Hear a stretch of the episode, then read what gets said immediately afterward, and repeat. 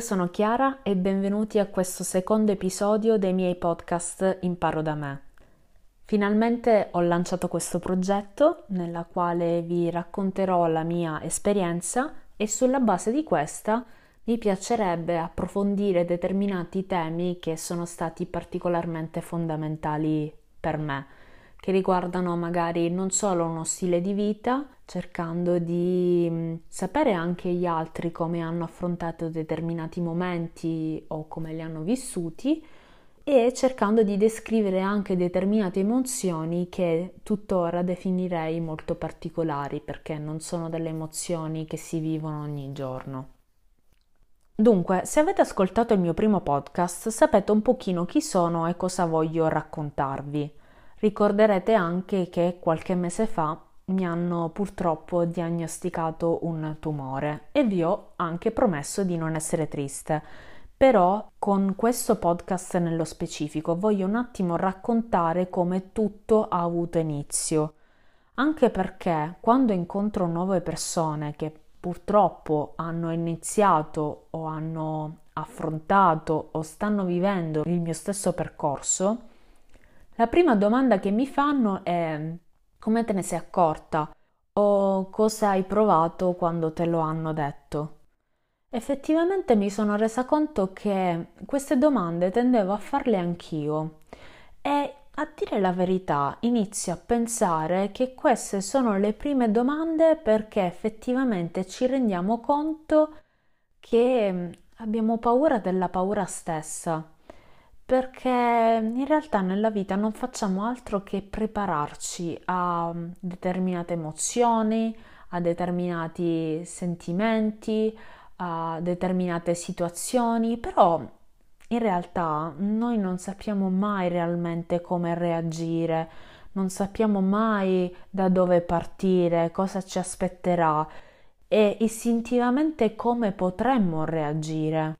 E questo è un tema che mi ha particolarmente impressionato, ma ciò che più mi ha impressionato è stato ehm, il rendermi conto che io mi sentivo tantissimo a disagio. E sapete perché? Perché io di mio, ma credo anche tantissime altre persone, dicevo io di mio mi vergognavo di chiedere aiuto perché una domanda che mi torturava tantissimo la testa è stato soprattutto nel primo periodo chi sono io per potermi lamentare di un male? Come dicevo, fin dal primo momento stavo sempre a disagio nel chiedere aiuto, nel chiedere un abbraccio di conforto, perché tutto per me era ingiusto. Non poteva esistere una situazione del genere, non potevo viverla e non potevo costringere le persone che stavano attorno a me di vivere una cosa del genere, soprattutto la mia famiglia. E ehm, queste domande hanno molto caratterizzato il primo periodo e le prime settimane di scoperta di questo stato fisico però allo stesso tempo sono state delle domande che mi hanno aiutato tanto ad analizzarmi, a scoprire tanto me stessa, a farmi percepire come se stavo davanti a uno specchio in cui chi faceva le domande e chi dava delle risposte ero solo io e dovevo essere il più sincero possibile con me stessa, a partire dal fatto che mi rimproveravo nel dire Chiara, ma tu sei una persona, tu sei una persona che ha dei diritti e che esiste al mondo, quindi perché ti devi vergognare se hai bisogno di piangere o se hai bisogno di aiuto, se hai bisogno di urlare o se hai bisogno di dire a una persona no, oggi non sto bene? Perché effettivamente, e questo è secondo me uno degli aspetti se lo vogliamo dire, positivi o comunque che ti insegna in generale uno stato in cui stai male, è che effettivamente tutto è naturale. Anche delle notizie negative sono naturali, anche loro fanno parte della vita e noi non possiamo continuare a tenerli, eh, tenere nascosta questa percezione o comunque a reprimere determinati sentimenti, perché è inutile mettere la testa sottoterra e nascondersi da alcune esperienze, da alcuni sentimenti che in realtà sono del tutto normali. È vero, sono passeggeri anche quelli, però effettivamente esistono. Sono tutti sentimenti, come dicevo, che eh, ho percepito fin dall'inizio perché il linfoma di Hodgkin mi ha preso in una maniera molto strana. Ci tengo a questo punto a dire, io non sono un'esperta, non sono un medico, esistono sicuramente tantissime altre tipologie di tumori, di stare male, situazioni, eccetera, eccetera. Io ovviamente vi racconto la mia esperienza in base a quello che ho vissuto direttamente sulla mia pelle, sul mio carattere, sul mio modo di fare, eccetera, eccetera. Però a me quello che mi ha scioccato è stato come mi sono accorta di avere il linfoma di Hodgkin perché me ne sono accorta nel modo più stupido. Ero stanca. Non stavo male a livello di febbre, però ero stanca, ma tanto, tanto, tanto stanca.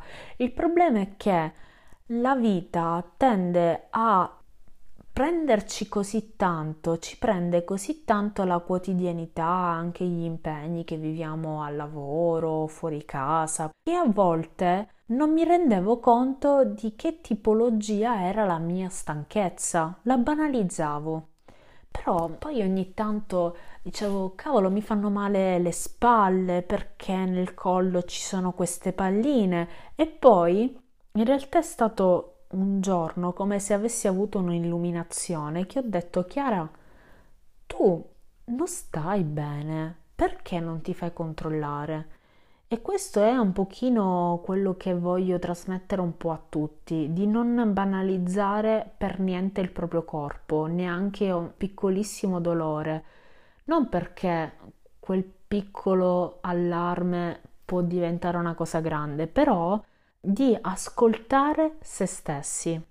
Una cosa che purtroppo con la frenesia del quotidiano non riusciamo più a fare, nell'ascoltare nel più piccolo i dolori del corpo, ma in più grande in quello che noi vogliamo realmente dalla vita. Però non voglio essere troppo filosofica in questo momento, voglio un pochino descrivere la mia situazione iniziale. Dicevo, ho iniziato a notare che c'erano delle palline strane nel corpo, ma assaggiando effettivamente erano troppo strane e poi avevo questa stanchezza che non riuscivo a controllare, così decisi di andare un pronto soccorso e poi da lì sono iniziate tutta una serie di controlli.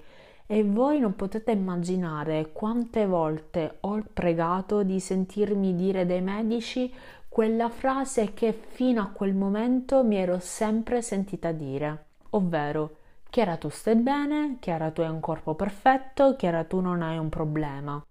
Però dentro di me eh, mi ero accorta che era come se mi stavo preparando ad una notizia forte, come se stavo preparando sia la mia mente che il mio corpo ad affrontare qualcosa di grosso che mi avrebbe completamente sconvolto la vita. E un pochino l'avevo visto perché io ho l'abitudine di scrivere tantissimo sia nel computer che in diari personali. E rileggendo delle pagine vecchie mi sono resa conto che effettivamente io un pochino cercavo di darmi forza da sola prima di scoprire tutto. Dicevo, dopo il pronto soccorso ho fatto una serie di controlli che prevedono ecografie, endoscopie che non dimenticherò mai, biopsie, taglie, cuciture, vai, torna, notizie, non notizie, eh, prenotazioni, eccetera, eccetera, quando poi arrivò il giorno in cui il medico volle incontrarmi inaspettatamente e mi disse Chiara tu hai un tumore e così nel giro di mezz'ora iniziò a descrivermi tutto quello che dovevo fare. Ora immaginate il paziente in quel momento, dopo tutta la frenesia degli esami, eh, dei controlli, che si unisce anche alla frenesia della quotidianità. Comunque, a un certo punto il medico ti convoca inaspettatamente e ti inizia a descrivere tutto quello che devi affrontare. Io ho avuto una reazione, ricordo, stranissima perché mm, ero quasi impassibile, come se stavo guardando la tv. Non riuscivo a capire, non facevo altro che annuire, a dire ok, ok, anche se allo stesso tempo stavo capendo perché mi rendevo conto che mi stavo dando tanta forza, però allo stesso tempo mi trattenevo ed è qui il discorso che facevo anche all'inizio, che dicevo io non posso stare male, io non posso far vivere questa cosa agli altri, però in quello stesso momento ho detto cavolo, ma io devo anche rispettare i miei sentimenti. Ed è stato proprio quando ho incrociato lo sguardo di mia madre, che in quel periodo era venuta qui a Milano a passare un po' di tempo con me. Lo ricordo benissimo, ho incrociato i suoi occhi e gli ho detto: Mamma, io ho il tumore. Ma ci credi? Ma io adesso come faccio? E ricordo che in quel momento piansi tantissimo, come non avevo fatto finora, non riuscivo più a controllarmi, mi sentivo quasi come un foglio di cristallo che si era appena frantumato in mille pezzi. Non avevo le forze nel sentirmelo dire, figuriamoci nell'affrontare un tumore, tutto quello che avrebbe significato e soprattutto quel giorno come avrei potuto dirlo a tutte le persone che mi vogliono bene, soprattutto al mio papà e a mio fratello. Quel momento mi ricordo che sono stata bombardata di mille domande a cui non riuscivo a dare una risposta e non riuscivo neanche a chiedere aiuto, sia per il disagio che vivevo inizialmente e poi perché non riuscivo a dare la, tra virgolette, notizia agli altri. Mi ricordo quando ho chiamato mio padre, piangevo così tanto che non riuscivo proprio a emettere parole. E ho chiamato la mia amica perché volevo il suo sostegno nonostante fosse dall'altra parte dell'Italia. Non riuscivo a dire al mio ragazzo quello che stavo per vivere e soprattutto ho avuto tantissima difficoltà a dire la verità a mio fratello. Eh, mi ricordo che scappavo, non, uh, mi nascondevo, non riuscivo a dirgli che questa volta avrei avuto bisogno di lui, che questa volta era lui che doveva essere più forte di me.